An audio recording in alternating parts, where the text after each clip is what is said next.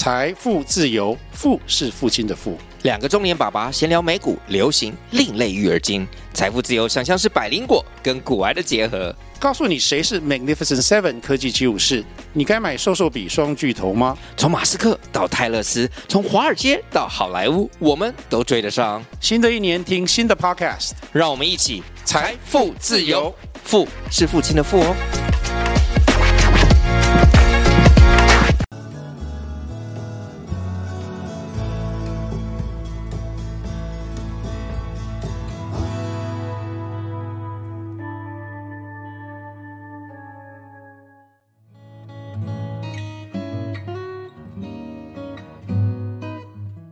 大家好，我是阿基帕的庄来点。Good business is good design。你想学习设计师的经营管理学吗？欢迎收看我们的设计师的商业学。我们今天很高兴来到了静静设计访问唐宗翰先生。各位阿基帕帕的观众们，大家好，我是静静制作设计总监唐宗翰。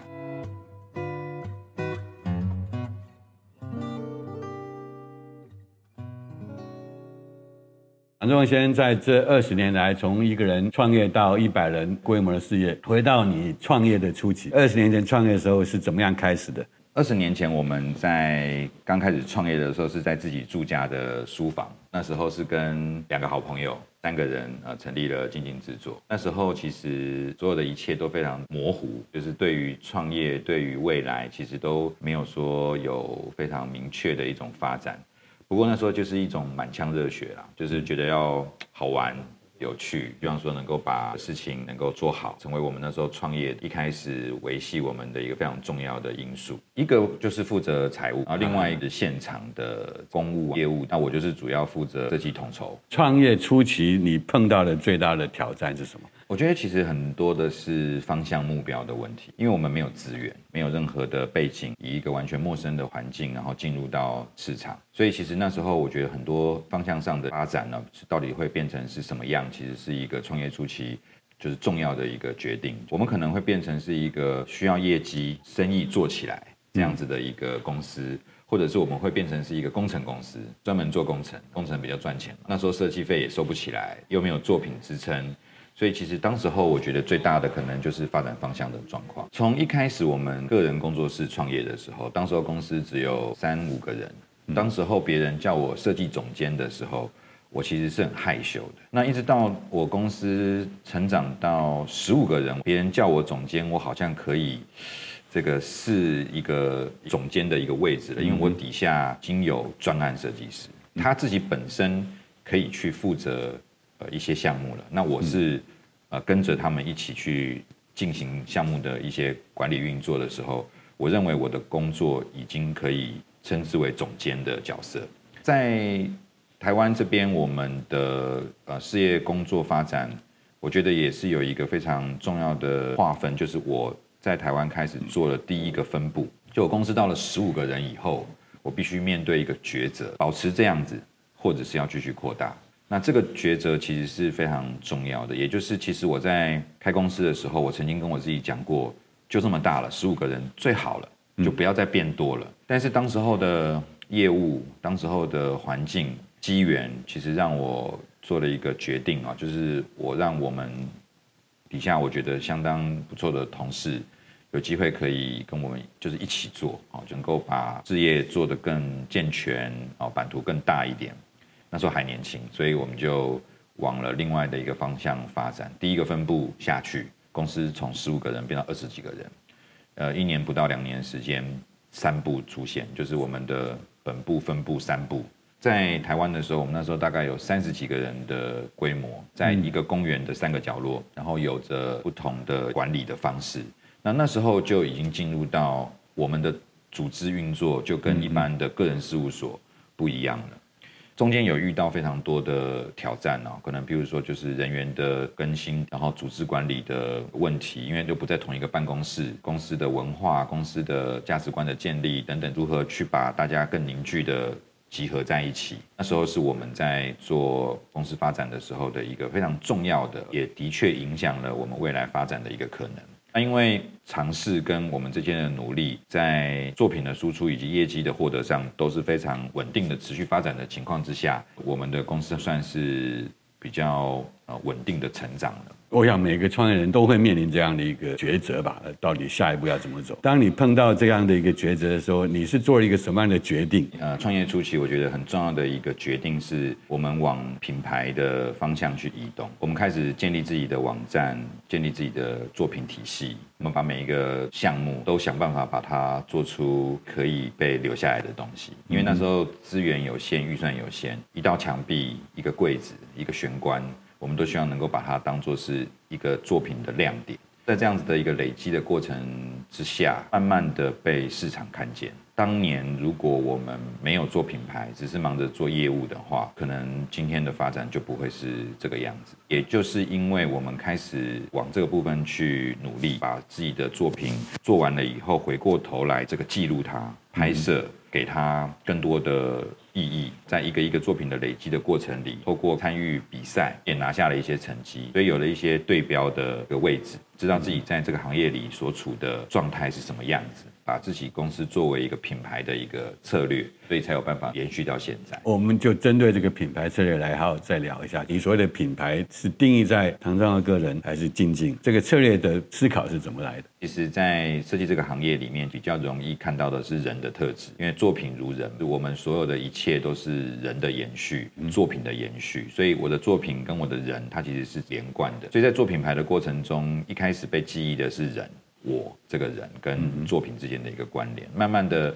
等到有一定的累积以后，他才有办法看到公司的一个过程。如果要让公司被认同。然后而人能够淡化，它这个是需要非常长的时间，它不是你能够操作的，必须是一个被认可的范围，大家能够接受你的团队，接受你不在，还能够出现稳定的作品、稳定的服务，这些事情就会变成面对设计管理，甚至真的就像是商业经营的部分，我们已经从原本设计总监的角色提升到了企业经营者。的一个范畴，嗯，所以他不再只是埋头做事，他必须抬头看很多的面相，所以在这个发展里，它其实是一个相当漫长的过程。以我自己的体验来讲，需要从个人转换到公司，至少要十多年以上的时间。他从一开始不认识你，到大家知道你、认同你，到大家可以接受你的团队，到可以接受你不在。嗯，接受团队，嗯，我觉得这个是一个非常长远的方向。这个东西它不是你要操作就可以操作，它必须是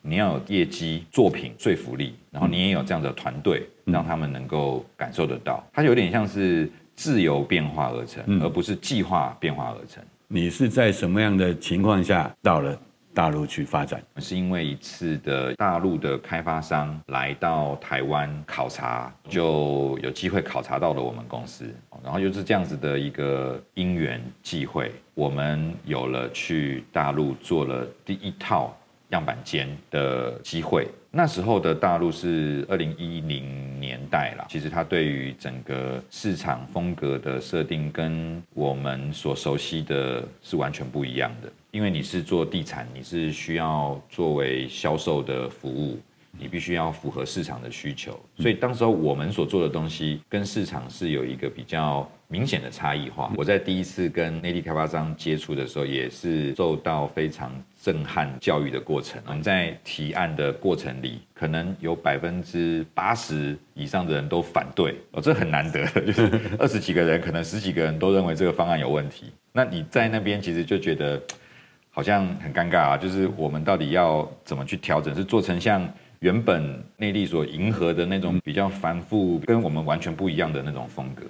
主事者他的这个认定啊，就他他是蛮认同我们的风格，找我们来，所以主事者的拍板，然后让我们有这样的机会做着一个作品呈现出来了之后，在内地的影响其实是非常正面的，造成了一个很好的涟漪，就是这个作品帮我们发声，是，然后也改变了当时候的市场的氛围，因为这个案子很受到大家的认可，虽然跟他们现在的市场逆势而行，但是也获得了一个很好的肯定，甚至我记得有一个。很特殊的一个奖项是颁给我的业主的，叫做伯乐奖，因为他觉得有办法让我们的不同的设计风格进入到这样的市场，其实是一个比较特殊的不同。那在那样的环境里，我觉得也是呃很特别。然后后来就有越来越多的这样子类型的公司，然后就扩散出来。那我们也做了很大的调整了。其实当时候我们在台湾的业务也相当繁忙，我必须做一个决定，是要认真的。面对还是玩票的性质，因为内地的时间跟要求是跟我们所熟悉的市场是不同的。嗯，可能他两个礼拜、两个月就做完。对对，就两个月就完工了。他他可能你设计的时间就很短。那到底要不要用这样的方式去做设计、做这样的市场？我必须做个决定。那当时候对于整个台湾的市场发展，我觉得我们已经。就经历过非常多的起伏啊，跟它的变化，所以我也是觉得，如果有机会，也是觉得可以尝试看看嘛，所以我就认真的组织了内地业务的团队，要有一群的专案去面对他们所发生的业务。嗯嗯。但是其实当时候对于我们这样子的公司跟内地之间的这种业务的发展，我们也都觉得很不习惯了，要求多、快速，东西是不是能够做出来，我们都。很疑问啊，因为 可能一个月以前看都是草啊，都是土啊，然后结果一个月以后过去就盖好了，对。所以其实那时候我们很不习惯，那包含团队，我觉得也是一样，他都是在不断的磨合跟不断的沟通的过程。那有很多扛不住压力，几天都要熬夜的。我记得我们去做要大型的那个项目的时候，我落地十二点。谈设计谈到凌晨三四点，团队要跟着一起熬着，然后明天要汇报，到了那边还在改。我们是在机场拿个纸啊，就卫生纸在那边画。我们要抢那个时间，等于是我跟他要分开的时候，我必须要把这个方案给到我的同事，让他带回台湾发展。我可能要到下一个项目上去。当时的我们是比较打仗的那种状态，不过也是接受了那样子的工作模式，然后才有办法能够持续的发展了几年这样子。在设计的管理上，你是怎么样在控制的？我们从以前一开始做设计，以一个非常扁平化的管理方式，基本上以前我就是主案，我就是 PM 啊，所有的事情都围着我转。做到一定程度的时候，公司到了二十个人的时候，我放弃做主案了。在公司要做持续发展的过程中，去找出组织管理的方式，所以我升上去做设计总监，我让 PM 成为我们公司的主要核心。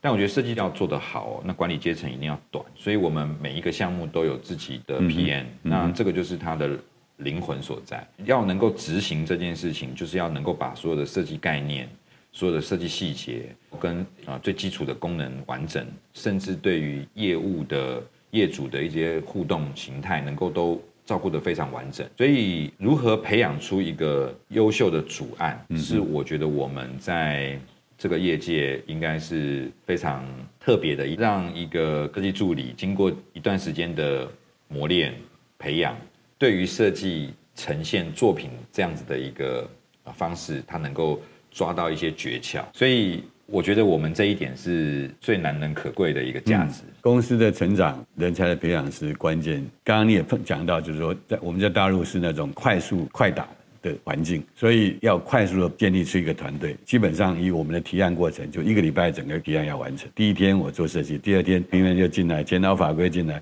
第三天三 D 人进来，第五天整套图就要画完，然后礼拜一到礼拜五。这件事情就做完了，所以是很强的协作过程。协作，啊，那当然你提到很重要，就是说，因为设计主创在我手上，所以这个过程一个礼拜完成其实很容易，但是怎么样复制这个过程，其实我觉得是最难的。所以我觉得你在当下做这个决定，培养出一个我们姑且叫主创也好，让它形成你整个公司从十五人发展到一百人的一个很重要的关键。这个关键是在你愿意授权吧，哈，或者或者把你设计总监的自豪的地方拉到一个更高的企业家的逻辑来看事业，也许是很不自觉，或者说是很自觉的把自己从设计总监的位置变成了一个企业家，而导致今天这么大的一个格局吧。这个是一个自觉的选择。我们当然在公司十五个人的时候，我就要下一个决定，公司是不是要继续发展上去。二零一零一二年的时候，公司是十五个人的规模。当时候我们的作品的成熟度、公司的凝聚力跟厂商之间，我们跟业主之间的关系，达到了一个前所未有良性的一个运作的状态。它的效率、它的这个状态都是非常非常好的。因为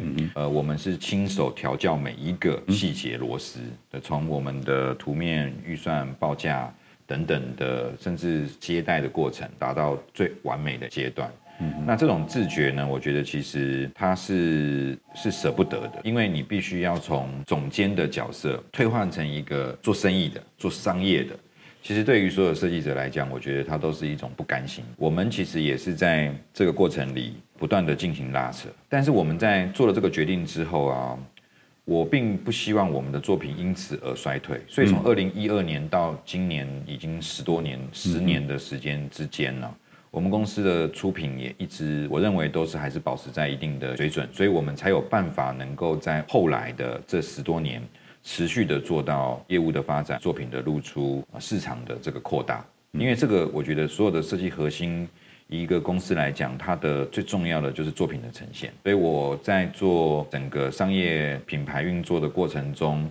永远第一个是以如何创造出下一个作品为最重要的一个思考点。那这个也是我认为对于一个设计公司来讲啊最重要的一个部分。很多人在事业发展过程中，如何跨出这个舒适圈，我觉得是很多创业者心结。这种自觉啊，很多设计的从业者往往在这个节骨眼转型不成。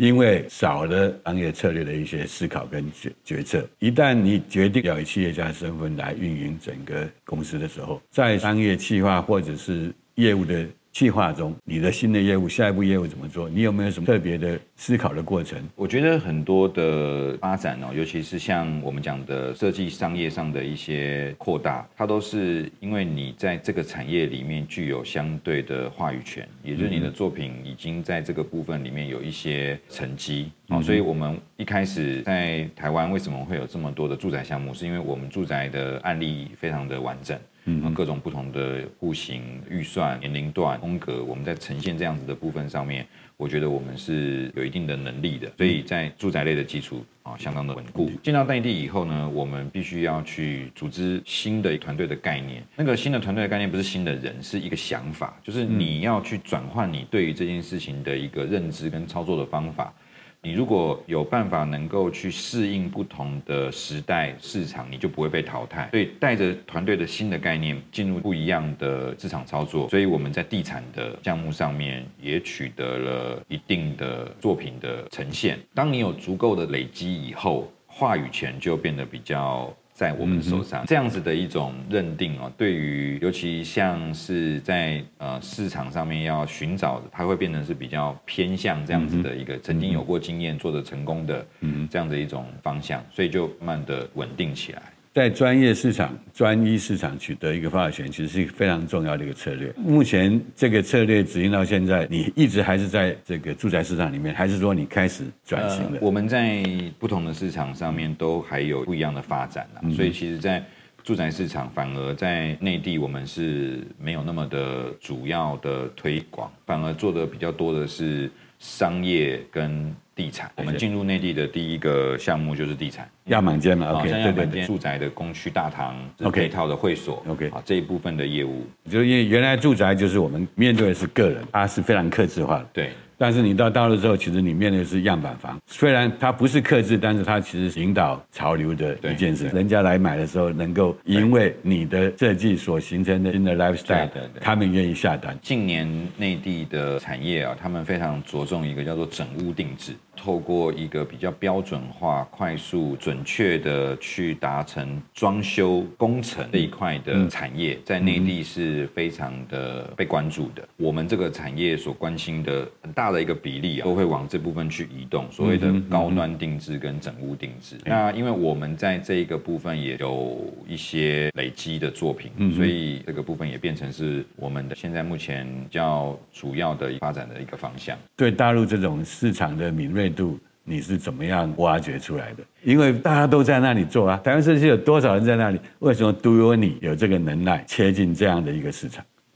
以前我们的作品哦，在台湾啊，被做到只要做类似静静制作的风格就会得奖，因为我们那时候已经做出一个风格了，所谓的静静制作的样子。我们把这样的风格已经做到全台湾都很接近的 一个样子，大家都在学。因为我们的同事啊，我们的学生也很多，同行也会看，做起来的东西都很像。内地那边从外来看我们的时候，给了我们一个标签，叫做台式风。但我们很不喜欢呐，被别人标签化是我们想要挣脱的。但是从某种意义上来讲，这也是为什么我们能够在大大陆能够做起来，因为我们是这个风格的代表人物。我们做这个风格，大家学不是只有台湾学，大陆也多的设计师在做这样的手法，所以我们呃就很顺理成章的成为了这个风格的代表，向外输出一种设计的美学跟设计的美感是如何造成这样的风格，就好像我们想古典，你会看到线板、踢脚、门框，嗯，那。在我们静静里面的这样的风格，你会看到石皮、铁件、异材质的拼贴搭接，然后灯光的运用手法，嗯、它其实是可以被分析。嗯，那我自己本身，我们也在做标准化复制的这过程里面，它也会变成是需要能够把设计的理念跟对于这些美学的这个概念，能够更彻底的说明的一个做法。但它这个问题会变成是同质化的问题，但是它会变成是一个。风格性的成立的问题，也就是说，古典这件事情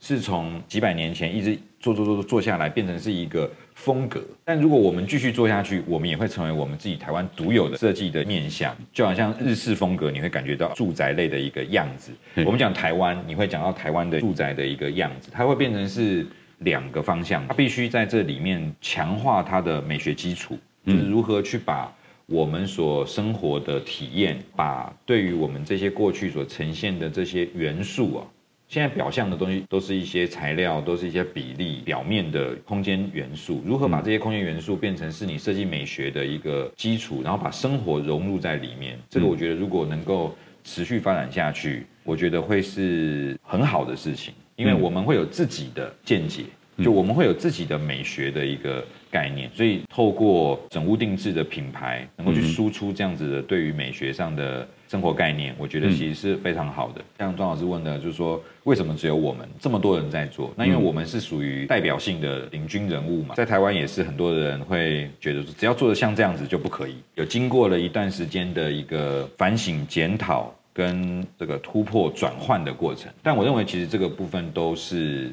对的。就是我们必须要不断的突破球星，嗯、我们也需要不断的找到我们自己的一种美学的输出跟认同，嗯、那看怎么样去把这个部分变成是代表我们台湾的一种方法。难是难在你如何引领潮流了。我觉得这件事情应该是很多。设计师所希望达到的，能不能多聊一下？就是说，你刚刚讲的这些对设计的思考、反省，去找到属于你自己所创造出来的台湾美学概念的这样的一个过程，你有什么样的心得可以给我们这些设计师？因为来思考。呃我觉得其实对于开始做设计，它是从机能解决问题的那个过程，它要符合预算，把品质顾好，服务客户。到了一定程度，我们现在讲说，希望能够呈现的美学的体验，是一个非常长远的一条路了。那我觉得我们现在也还在路上，也一直不断的在做调整，也是不断的在做反省。那我觉得其实很重要的一个根源是自己内心的想法、内心的感觉。你对于这件事情，它。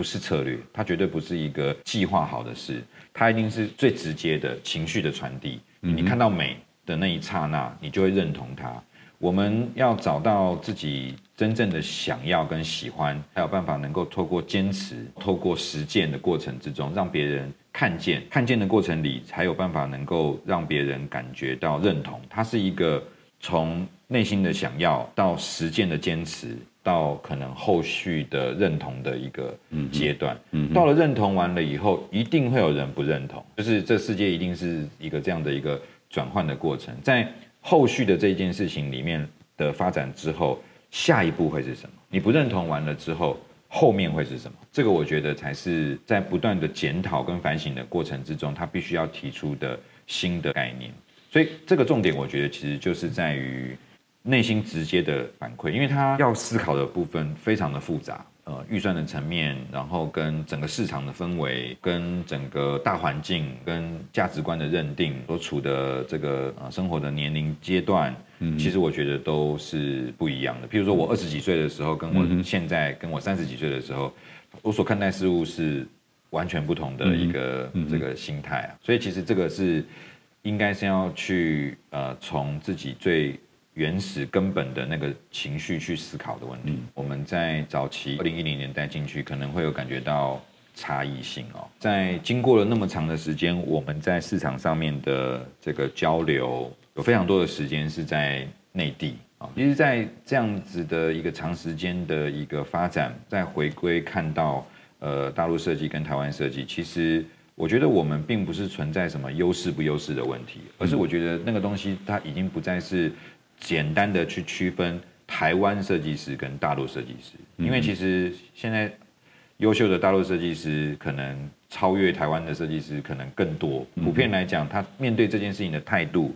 的那种格局跟心态也是不同的思考。所以我觉得他更应该是是把地域化去掉，直接讨论的是设计师本身在当代的这个环境里，他应该要具备什么样子的能力跟条件。也就是它不再是哦日本设计师、香港设计师、台湾设计师跟大陆设计师，而是设计师在这个国际性的里面。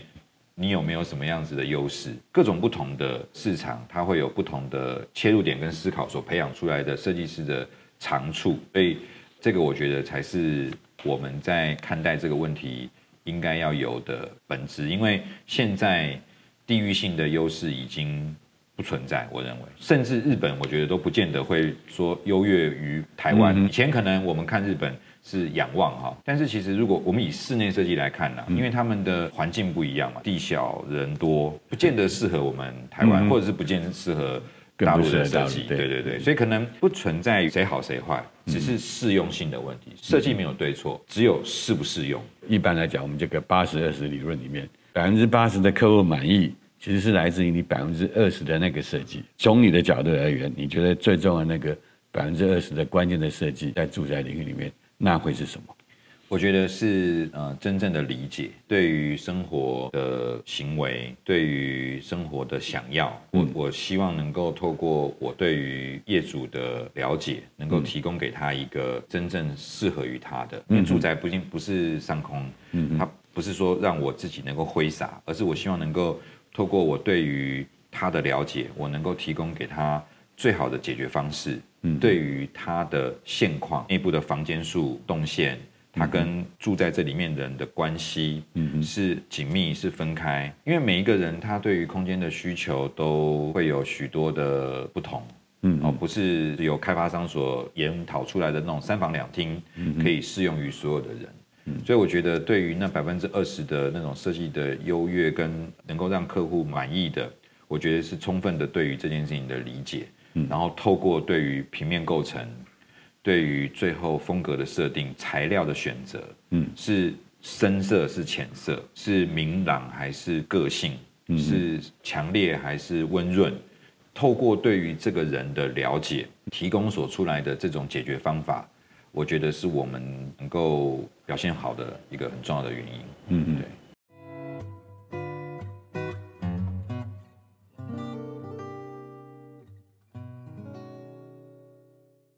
大陆房地产市场经过二三十年来，现在进入更多客制化、更多高端化的一个过程。我个人在大陆的经验里面，从建筑设计开始就会受到很多挑战，对，更不用说室内设计。在销售流程上，他们其实很精细的在控制这些议题。所以在所谓的高端市场上，你觉得现在有什么新的潮流是目前大陆正在行？因为其实整体内地对于高端的住宅市场，他们的投入跟用心啊，其实在我们看来非常值得学习。因为其实像我们从这个设计面先说了哦，他们对于这个风格的设定跟他们的追求，其实是很多元化的。从现代东方。就是从中式的一种空间概念，但是它必须透过一种对于东方文化的理解所转换出来的一种生活形态。这个在台湾其实是不被特别追追求，台湾更多的可能是比较国际、比较当代的一种思考。可是内地的市场，它会有这一部分的一个呃体现。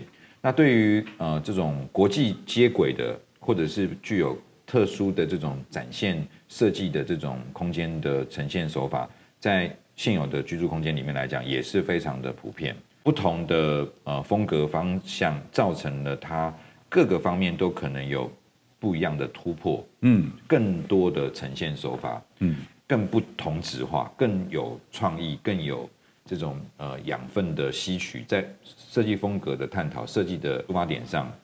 我觉得对于豪宅风格里面来讲，是它的一个呃机会点。另外还有就是对于整体的一种。住宅的体验跟这种住宅要求的部分，甚至我们在思考这件事情的时候，它不仅只是一个装修的概念，它是一个制造居住机器的概念。嗯，就这个机器，它可以控制你的温度、湿度，然后这个日照，然后所有的感受、无感的体验，并且让它智能化。也就是它就是一个机器，嗯，你可以透过面板去控制、去记录、去分析这个这个东西，所以它是在打造一个非常精细的一个产品。那透过像这样子的一个理解哦，它背后的每一项操作，从丈量开始，嗯，它都不是拿尺在量的概念，对它是拿着一个。呃，三 D 的投影的镭射，直接把所有的数据打在一个系统里，它直接把现况放样，包含倾斜、公差，它完全可以准确到厘米的这种，那，它就是透过像 BIM 跟那个 Hub 这种思考的概念去建造房子，是。建造室内，嗯，所以其实呃，当我们理解了这一个部分的差异化之后呢，我们深深觉得，其实如果今天能够有更多的学习跟更多的尝试，我觉得对于未来的居住空间的改善，其实都是非常大的一个进步。譬如说，我们现在在盖房子，它可能是就是在做空间，挺多可能是想到一代，嗯，他们现在盖房子是想到三代，嗯哼，四代，对，那这个房子是传家。因为它这个投入很大，是。这个面积也多，所以他们所思考的这部分，它并不是只是纯粹的解决住的问题，它更多的是可能解决整个对于家族发展一个城堡的概念了。只是那个城堡不是尖塔，而是可能是一个 house 或者是怎么样的概念。所以大陆市场跟台湾市场其实开始出现了很大的转折。一旦你现在再回到大陆豪宅市场的时候，那这种个人化、专门为业主定制的概念又出来了，刚好也是你整个事业发展过程里面回到源头。嗯，但这个过程里面，这个定制的逻辑，以前定制并没有那么强，现在反而定制。设计变成是你做豪宅一个很重要的商业的策略。他说最高端的奢华就是定制，是是。对，我觉得这一块一定会是未来很重要的一个发展趋势。就像我们对于这个台湾的一个室内市场的理解，嗯，也是从这个房地产的崛起，然后一直到可能呃居住空间，然后到成熟完了之后，到呃我们现在等于是比较均值化的一种。生活品质都能够整体提升的一个状态，嗯，对，这个我觉得其实是对于一个呃室内设计发展可以看到的轨迹，所以我觉得未来的呃内地的这个呃应该是说人居空间会是变成是非常重要的一个。设计师的一个这个可以发挥的舞台。嗯，今年二零二三年后疫情时代，你的公司面临你觉得最大的挑战是什么？你会怎么样去思考它、解决它？我希望说能够在台湾的市场啊，能够将我们的团队再做更完整的打造跟提升。然后对面对居住空间的业主的时候，能够有更完整的一个思考的面向，从整个的基础工程到最后的生活形态的提供，我们都有办法能够将这样的空间实践，并且打造出来，并且也给予更不同的一种设计思维跟方向。那我觉得我们发展到现在，也越来越趋近于一个面对看事情，它并不只是看台北。台湾这样子的一个角度，因为我们也四处的在移动哦，可能内地也好，呃，欧洲也好，像今年的四月的米兰周，我们也有展览在米兰举办。我们跟一个电器品牌在米兰也有举办了一个会外的一个展览。嗯哼，所以其实我们在看待这个样子的一个思考的时候，我觉得更多的它必须是要以一个比较。呃，国际当代的一个思考角度去看待我们现在所居住的一个生活可能。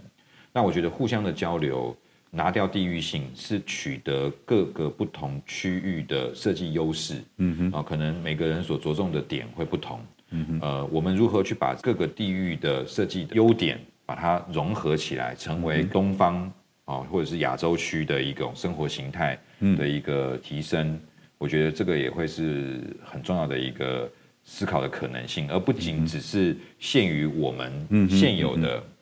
能够接触到的东西。这次是因为内地有一个家电品牌，高端的一个电器设备在那边要做一个装置展览，希望说能够透过跟呃我们设计的一个结合，将产品跟展览的形态透过一种比较艺术性的表达，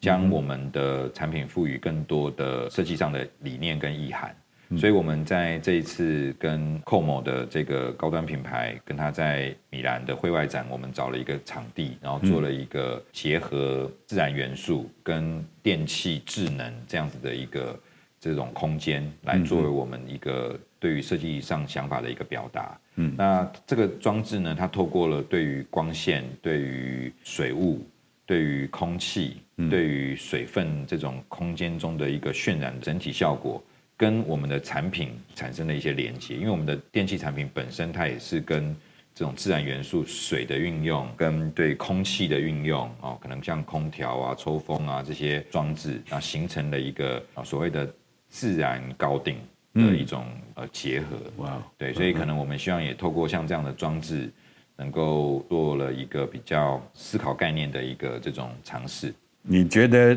身为一个公司的领导者此时此刻，你最想做的一件事情是什么？呃，我最想做的还是一个好的作品，在未来，其实真正能够延续下去的，真正能够代表我们未来的一个这个发展以及高度的，我觉得还是一个能够创造出自己能够有对应的作品，嗯、是我觉得我们在未来还是非常重要的一个方向，因为给未来。想要创业的这些年龄设计师什么样的建议？